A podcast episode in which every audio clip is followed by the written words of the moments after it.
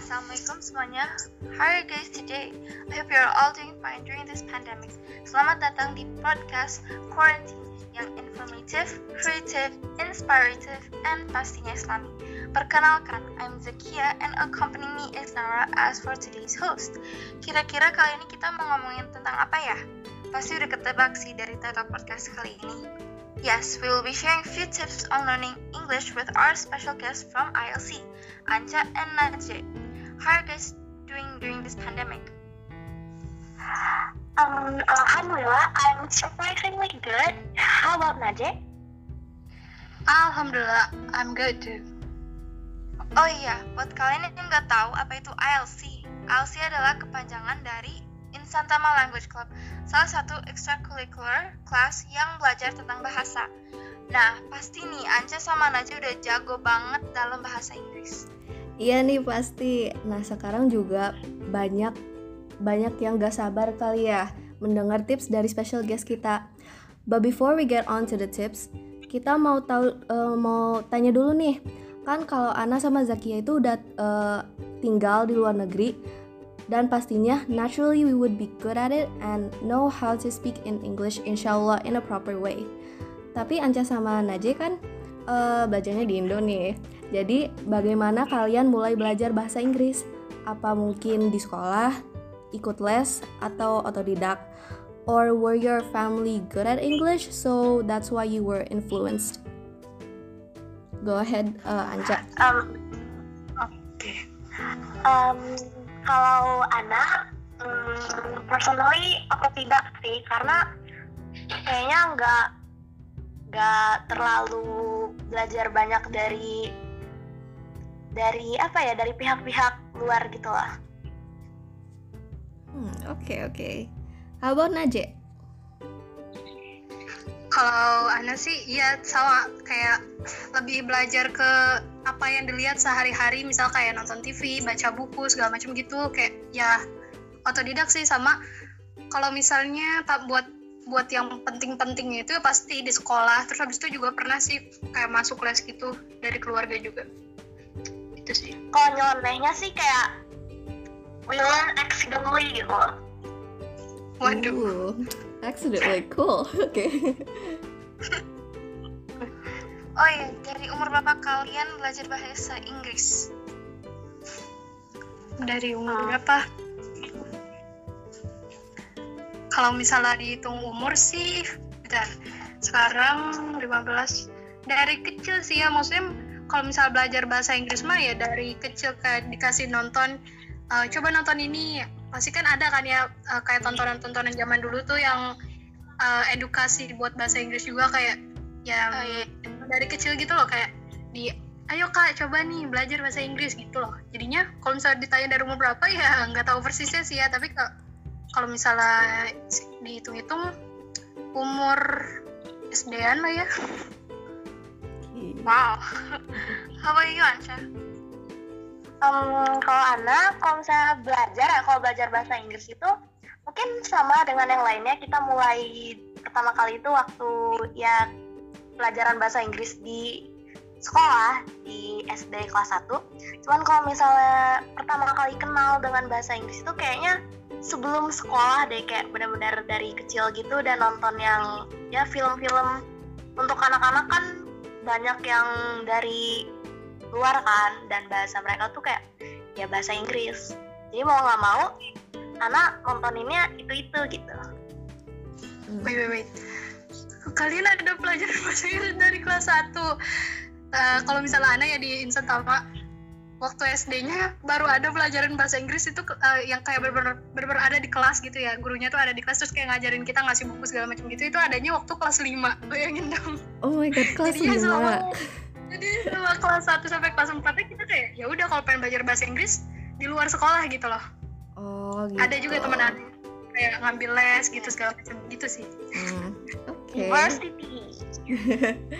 Oke, okay, um, jadi pas pas kalian belajar bahasa Inggris ada apa sih, kayak gampang nggak? Like were there any difficulties pas lagi belajar, atau kayak ya biasa-biasa aja gitu? Uh, Anca?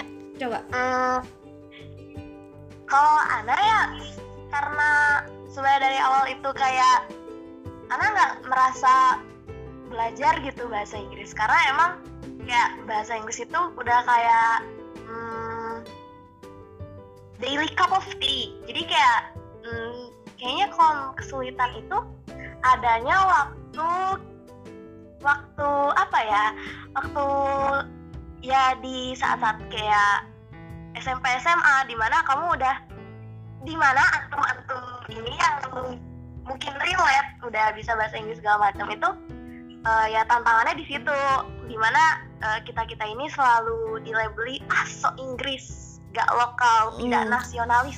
Yes, that is so itu, true. Sulitnya di situ. Jadi kadang itu kayak tertekan gitu, ah jangan-jangan anak ini harusnya gak usah pinter bahasa Inggris aja biar gak dibully kayak gini. Ada kadang perasaan.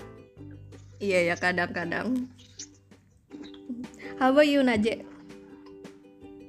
Kalau misalnya Ana ya uh, kalau misalnya Ana belajarnya kan gini ya, nonton, pertama ya nonton film, terus habis itu kayak baca-baca buku, baca komik. Terus kayak kalau misalnya belajar kan ya tadi ya, belajarnya tuh baru intensifnya banget tuh kelas lima S D gitu, dimana Uh, waktu sebelum-sebelumnya Ana tuh bacanya kayak komik-komik bahasa Inggris, terus nonton-nonton tuh nggak pernah tahu apa yang namanya grammar, yang yang punya namanya grammar, yang namanya kayak ini susunan katanya harus begini, harus begini, pokoknya kayak gitu, kayak how to make sentence gitu kan.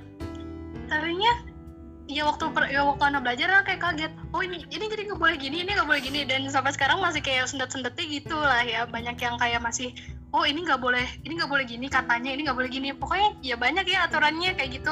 Sama palingan masih beribetnya di pronunciation sih, kayak ini ini ini ngomong apa sih gitu kan, kadang-kadang kadang-kadang juga bingung sendiri kalau misalnya denger denger diri sendiri ngomong gitu kan, kayak ini Ana ngomong apa ya tadi tadi ngomong apa gitu, pokoknya ya gitulah bingungnya. Iya sih, kadang-kadang juga ah, kadang kalau ujian bahasa Inggris juga ya. Dan waktu kalau misalnya kita nentuin mana yang salah, mana kalimat yang salah, mana yang benar tuh, nentuinnya tuh bukan dari rumus tensisnya gitu, kadang mikirnya tuh bukan dari rumus tensisnya, tapi dari enak gak ini bacanya gitu. Jadi kayak iya itu benar banget. Terlalu formal gitu kalau belajarnya. Iya itu benar banget. Kayak kalau misalnya banget tuh, kayak apa sih? Kayak diucapin di kayak seakan-akan kita lagi ngomong sama diri kita sendiri gitu, kayak oh ini nggak enak ya udah ini berarti sa- otomatis salah gitu kan. Iya. Betul. Iya. Iya. Nah sekarang nih, menurut kalian apa tips yang ampuh buat belajar bahasa Inggris? Kan ada yang bilang dari nonton film tanpa subtitle, atau kalau ada kosakata baru langsung dicatat terus dihafalin. Some say that they do understand English, tapi kayak gak tahu mau jawab apa, atau mau bilang ini eh malah bilang yang lain. Jadi kayak gimana tuh tipsnya? Anja or Najib can go first. Anja, Najib, Najib. Sobat tuh. Oke, Anja first, Anja first. Uh, gini. Um, tips ya. Kalau tips itu mungkin pertama-tama uh, just let your brain do the work. Jangan terlalu manja dengan teknologi, jangan dikit-dikit dapat vocab yang nggak ngerti langsung cari cara instan, langsung Google Translate, karena mungkin dari Google Translate itulah uh, tahu artinya, cuman itu nggak terlalu melekat di ingatan. Cobalah kalau misalnya memang nggak ngerti vocabnya, itu di apa ya, diproses dulu di otak gitu. Misalnya, I'm brushing teeth. Uh, tahu arti I'm, tahu arti teeth, tapi nggak tahu artinya brushing. Coba dipikirin dulu gitu, kira-kira brushing ini artinya apa? Jangan langsung masukin ke Google Translate. Coba dipikirin, kan ada aku, kosong kosong kosong gigi. Gigi itu patosnya apa? Kan nggak mungkin kamu apa ya? Nyerut gigi kan nggak mungkin, jadi brushing itu paling dekatnya nyikat. Jadi let your brain do the work first, kecuali kalau emang mentok-mentok banget yang udah kayak vocab-vocab level tinggi yang di dokumen-dokumen kedokteran itu, barulah itu bolehlah buka-buka kamus. Hmm, that's a great personally tip. Itu sih. Dan uh, kalau tips kedua ya um, getting used lah, karena ini mungkin kalian sudah sering dengar, tapi kita bisa itu karena biasa. mungkin kalau misalnya langkah pertama itu gantilah setting H P, gantilah setting H P itu ke bahasa Inggris gitu. Wow. Getting you. Apa ini aja? Oh, kalau kalau dari Ana ya tipsnya tadi bagus sih, tapi yang apa sih, nonton tanpa dikasih terjemahan.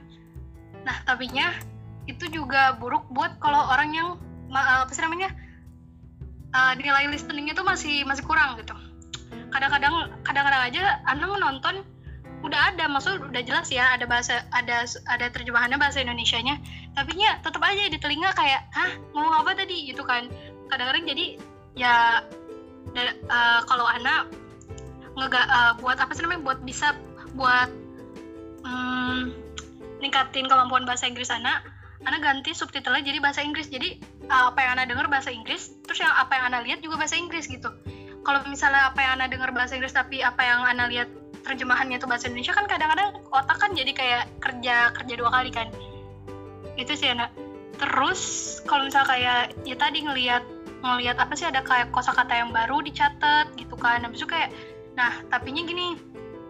Lama-lama kalau kita semakin banyak nyatet terus makin numpuk catatannya, kita juga jadi makin males kan buka buku tuh. Kayak ya sama aja kayak pelajaran, kalau misalnya kita makin banyak nyatet kita bukanya cuma pas buat ulangan doang kan, kalau misalnya lagi butuh doang.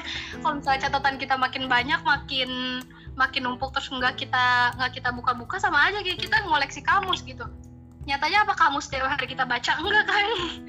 Jadi kalau misalnya anak nyatet, misalnya ini katanya artinya ini, oh itu diinget-inget terus.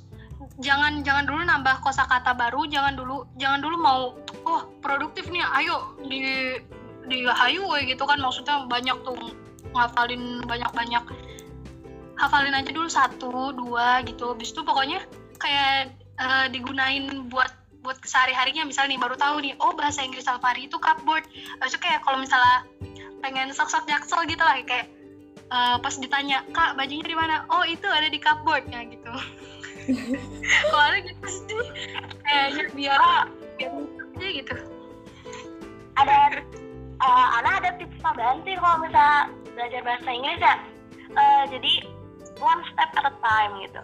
Uh, coba ambil langkah sedikit demi sedikit. Banyak juga nggak apa-apa. Yang penting jangan berhenti gitu. Misalnya jangan berhenti kalau misalnya antum ini uh, udah bisa ngerti orang di Jaksel ngomong apa. Jangan jangan berhenti di situ. Itu bukan menjadi standar udah pinter bahasa Inggris. Kalau misalnya emang skill udah kayak mencukupi lah bahasa Inggrisnya tuh, coba terjun ke dokumen-dokumen yang levelnya lebih tinggi. Jadi jangan berhenti gitu. Tapi ja, e, bukan berarti Ana maksudnya standarnya harus tinggi, harus kayak terjun ke dokter-dokter, eh terjun ke dokumen-dokumen kedokteran gitu. Jangan, maksudnya kayak ya pokoknya jangan berhenti gitu. Kayak ya one step at a time, pelan-pelan aja. Terus kalau misalnya emang kayak takut atau gimana sih, takut ya pokoknya takut dijudge gitu-gitu lah, bahasa Inggris nggak bener, uh, aku grammarnya eh Ana grammarnya belum bagus jadi belum berani ngomong segala-segala segala macam gitu. Itu jangan jangan jangan terlalu dipikirin gitu, karena emang itu itulah proses belajar gitu. Makanya uh, ingat aja kalau misalnya emang kerasa susah, hasilnya tuh emang nggak murah gitu, karena emang e, keuntungan belajar bahasa Inggris itu banyak. Jadi apa yang membuat antum tidak belajar gitu? Wah, bagus eh, juga. Boleh nambahin nggak? Ya sok sok sok sok. Nih tadi kan uh, bener ya kata Anca kayak terjun ke dokumen-dokumen gitu. Terus kalau misalnya ini sih, maksudnya kita belajar, kita kalau uh, belajar itu pasti gimana ya? Pasti memudahin diri kita sendiri gitu kan. Kalau uh, kalau misalnya Ana ya tipsnya belajar dari hal yang disukain gitu. Misalnya suka baca komik nih, coba nih cari-cari komik yang bahasa Inggris gitu. Terus uh, ya itu kamus digunain gitu. Kalau misalnya dari Ana S D nih gini, uh, Ana sok-sokan nih mau beli komik ini bahasa Inggris, ini ini novel bahasa Inggris gitu. Soalnya ya ba- lebih banyak gimana ya? Lebih uh, lebih banyak cerita yang bermutu, yang apa sih namanya? Yang oh ini alur ceritanya ini jelas nih bagus gitu. Dulu tuh pakai bahasa Inggris gitu, belum ada translateannya kan. Jadi ya udah Ana beli bahasa Inggrisnya sok-sokan aja beli gitu. Tapi nya ya gimana, dulu waktu Anda masih S D belum ada pelajaran bahasa Inggris yang kayak ngebahas ini tuh apa, ini tuh apa. Jadi Anda dibeliin kamus tuh sama Biana. Dan waktu Anda S D tuh Anda kan belum boleh ya pegang yang namanya H P, yang namanya laptop itu segala macam. Anda dulu masih jauh banget kan namanya. Jadinya Anda tuh baca, Anda tuh baca komik, Anda tuh baca novel, itu tuh bener-bener bener-bener apa ya, ini apa artinya? Buka kamus lagi, wul, pokoknya gitu sampai sampai akhirnya Anda tamat buku itu. Gitu sih, kayak. Nah, dan kalau itu kan kalau misalnya suka baca ya, kalau misalnya suka nonton nih, uh, gimana cara ningkatin uh, kemampuan bahasa Inggrisnya dengan nonton? Ya tadi nonton nonton yang kayak gitu, tapi subtitlenya coba diganti pakai bahasa Inggris. Pasti uh, otaknya juga kan kayak uh, translate-nya tuh langsung sekali gitu, nggak usah denger terus habis itu ngelihat lagi translate-nya bahasa Indonesia itu sih. Nah, itu tuh buat teman-teman yang demen film. Uh, kalau misalnya seandainya ini bisa jadi dorongan ya, kadang nungguin subtitle Indo itu lebih lama daripada kita nungguin subtitle Inggris, atau mungkin bahasa emang dubnya udah dubbingnya udah Inggris gitu. Jadi lebih gimana ya, kalau bisa antum bisa menikmati film itu jauh lebih cepat dari yang lain gitu. Untung ya, wah bagus juga ya tips dari Anja sama Najib. Bener banget sih tadi kata Anca, let your brain do the work, jangan andalkan internet kayak translate gitu, you have to get used to it. Terus kalau misalnya apa sih, you can set your uh, keyboard, your apa sih biasanya kan ada auto translate gitu kan, itu bisa ke bahasa Inggris biar kayak it'll help you a little.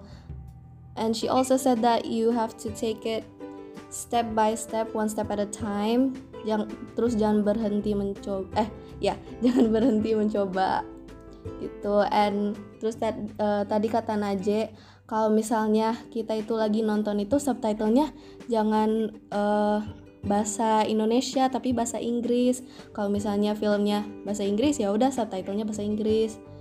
Terus juga apa ya tadi, hmm, belajar dari yang kalian sukai kayak Naje tadi komik, so she bought a dictionary and searched up the words. That is really good.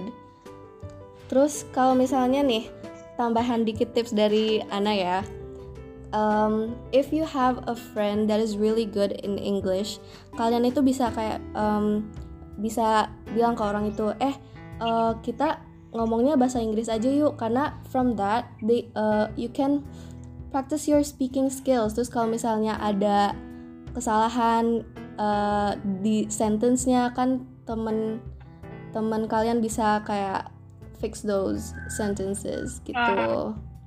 Kalau Zakia kayak bener. Gimana? Bener banget kan? Kalau Zakia kayak gimana nih? Ada gak tips? Kayak gimana ya? Kalau menurut Ana sih ya, kalau mau lebih cepat, coba deh kayak cari kayak buku-buku anak kecil gitu, tau gak sih kayak Goodnight Story Times, you know, oh. You can buy oh. them stuff, and you can just read them, and then when and then when you read those stories, try to understand kayak ngertiin gitu, itu story-nya itu apa. Nah kalau kalian udah biasa gitu, udah ngerti gitu kayak sentence-sentence sedikit itu, nah pindahnya, abis itu kalian pindah ke komik, komiknya juga pakai bahasa Inggris. Nah kalau udah lama-lama kayak udah ah kali udah jago nih, kayak udah ngerti gitu komik-komik ini, pindah ke novel, terus pindah ke novel ya selanjutnya gitu. Kalau menurut Ana sih kayak gitu, jadi kayak step at a time kata Anja juga ya. Iya sih, bagus banget. Iya sih, bagus so, banget dari kayak buku yeah. anak kecil gitu kan, sentence-nya juga kayak uh, gampang-gampang gitu, jadi ya mudah sih, mudah. Iya, terus itu kadang pandangan orang-orang yang salah itu terhadap orang-orang yang baca buku bahasa Inggris, karena emang nggak selalu orang yang baca buku bahasa Inggris itu ngerti apa yang mereka baca. Kadang aku juga baca begitu, belum tentu aku ngerti, cuman aku ah, aku jabanin aja gitu sih, mata besok ngerti. Hari ini mungkin nggak ngerti, nggak tahu besok. So, I hope those tips were useful. Semoga tips yang tadi udah disampaikan bermanfaat dan kalian bisa coba praktekin. Kan ada banyak tuh, kalian bisa milih yang paling bagus dan gampang. Semoga kalian suka podcast kali ini, and thanks to our guests from I L C, Anja and Najee. Wish you all the best of everything. Semoga kalian selalu sehat dan semoga dari tips tadi bisa dapat banyak pahala karena sudah ma- mau berbagi ilmu, ilmu kalian.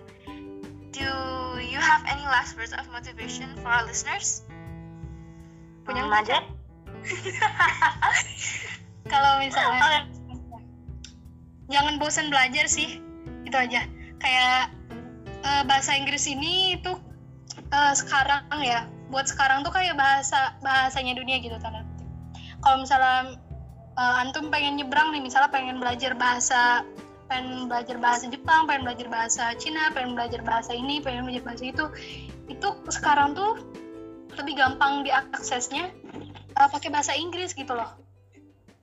Jadi ya belajar bahasa Inggris tuh bukan cuma buat buat sekolah doang gitu loh. Itu juga emang berguna juga buat buat ntar buat ntar masuk kuliah kah, buat ntar kalau misalnya emang pengen masuk sastra bahasa lain kah, karena emang apa ya, lebih banyak tersedianya tuh versi yang bahasa Inggris gitu.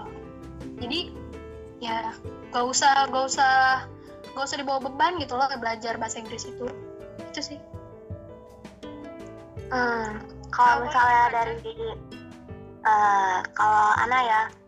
Hmm, gimana ya, uh, jadi kalau misalnya kalian udah dengar dan kalian mungkin di kepalanya, ah ini mah udah curi start kalau misalnya Naura, Zakia, Anja, Najib mah udah dari kecil belajarnya, tolong jangan mikir kayak gitu karena it's never late, it's never too late to learn gitu.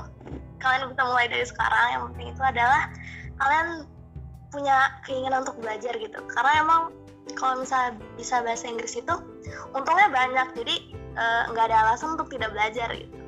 Dan kalau misalnya ngambil saran dari tadi ya, butuh temen gitu untuk bisa bercakap-cakap bahasa Inggris.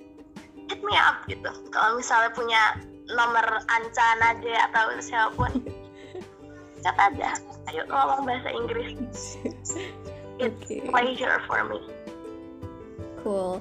Okay, so thank you for the motivation. Semoga yang lagi denger ini ya get motivated and learn apa sih bahasa Inggris ya. Jangan bosen tuh kata Najib. And I think that's it for today's podcast. Thank you for listening to this segment of Quarantine Podcast on tips on learning English. Always stay tuned on our podcast for more fun content. And don't forget to follow our official comedy account at O S I S Incentama. Dan terakhir, salam produktivitas remaja kreatif, selalu inovatif. Wassalamualaikum warahmatullahi wabarakatuh.